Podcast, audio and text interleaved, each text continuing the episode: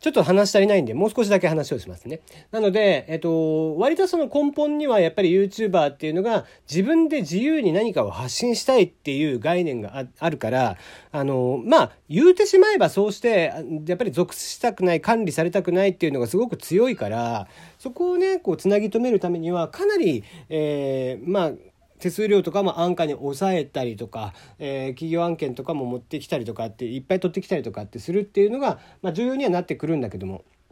まあ、とはいええー、人力ですよ、こういうのは、えー。やっぱり案件を持ってきたりとかするのはすごく人力なので、正直多分中堅の人たちが抜けていくとかっていうのは、かえってウームにとってありがたいんじゃないかなって思ってたり。えー、もちろんね、えトラフィックっていう問題で言えば、え今のうちの所属の YouTuber でこれだけの数字を持ってますよっていうのは、当然頭数を揃えるといっぱい言えるんだけど、頭数揃えて数だけ伸ばしていてもしょうがなくて、やっぱりこう、企業とかから CM を持ってくるとか、ね、えー、広告を持ってくるとか、もしくは、えー、テレビに出す、えー、最近であれば吉本さんと提携してなんていうことがあったりしますけども、それを YouTube に出していくみたいなものってさ、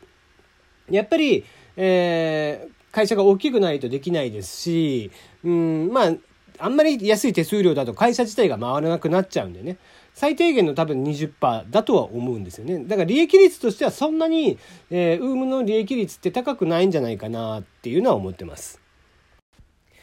YouTube 全体の数とかっていうと、えー、ものすごい市場規模になっているような気がするんですけども、まあまあ今ね、新型コロナの影響で広告費下がってたりとか、まあするんだけどね。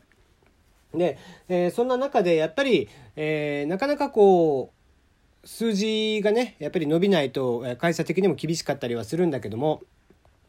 まあ、とはいえもともと YouTube のこう潜在的なね市場規模というのはものすごく大きいわけですよ。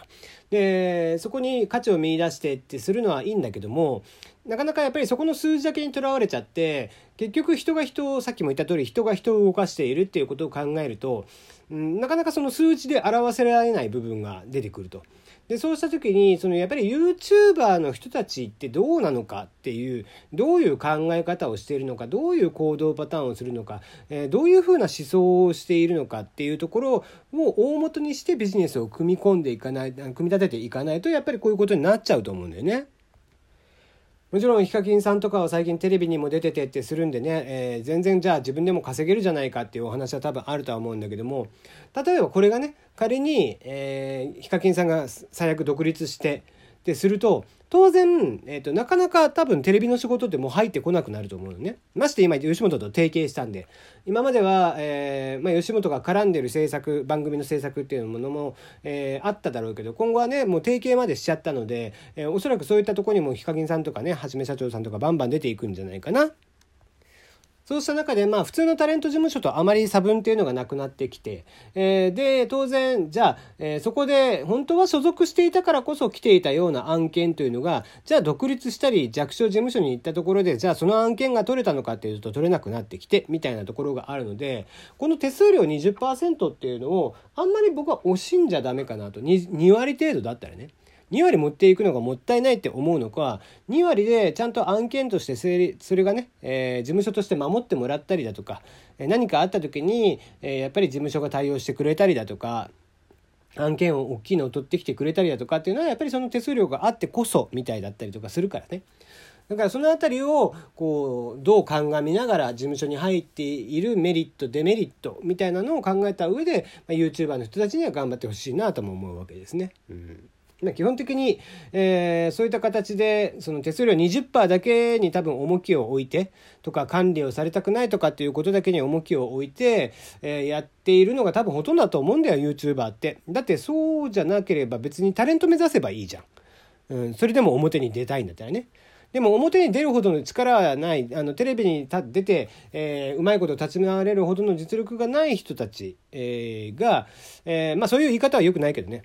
そことは合ってない人たちというべか、えー、そこのテレビという場であったりだとかには合ってなくて、えー、もっと好き勝手したいと。えー、もっといろんなことが自分たちの企画でやっていきたいとかっていう人たちが今 YouTuber になっている。でもテレビに出たらあれこれこれ、えー、ああいうことをしろこういうことをしろ台本通り進めてほしいとかっていうのがいっぱいあってそういった、えー、管理とかされたくないみたいなことがあってくると、えーまあ、こういったことにもなってくるのかなと。まあ、なので、人が人を動かすっていうのはやっぱりそれだけ難しいことなんでね。まあ事務所の戦略としては吉本さんと提携組んだっていうのは多分やっぱり大きかったと思うよ。今後のことを考えるとやっぱり、えー、当然 YouTube だけで収まっていたら、えー、案件のね、えー、数も、えそして単価も低いので、えそれよりは YouTube に、え例えば広告1本企業案件持ってくるよりはさテレビ CM1 本取れた方がよっぽど金額が大きいわけじゃん。ね、そうした形でできれば結局そっちに食い込んでいった方がより単価は大きくなってくるので、えー、ビジネスモデルがビジネスとして考えた時にはウームさんが今回やった、えー、吉本さんとの業務提携っていうのは非常に大きいのかなと。ただ結局それによって、えー、痛手を食うのはやっぱり今度は逆に吉本の人たちがウームを使って YouTube にどんどんどんどん進出してくるってなると中継以下の YouTuber の人たちはトラフィックって結局分散しちゃうんで。例えば今まではね、えー、ヒカキンさんとか、えー、はじめ社長さんフィッシャーズさんとかを見ていた人たちが、えー、大物芸能人とかが YouTube に入ってくるとその幾分かは、えー、限られた時間の中で1日24時間の限られた時間の中で、えー、使う時間というのが今まではトップ YouTuber の人たちに使っていたものを芸能人に使ってしまうみたいなのは出てきていておそらくは、えー、超ロングスパンで見ていくとだんだんだんだんやっぱり、えー、YouTuber にとっては美味しくないという案件にはなってくるのかなとそれが今今直近で言うと、えー、中堅以下の人たちがダメージを食らう、えー、そうなってきた中で手数料まで持っていかれるっていうとやっぱりきついなということになってくるというお話ですよね。まあ、えー、いかにねこういったビジネスというのが難しいかっていうのが、まあ、少しでも伝わればなとは思いますけどもね。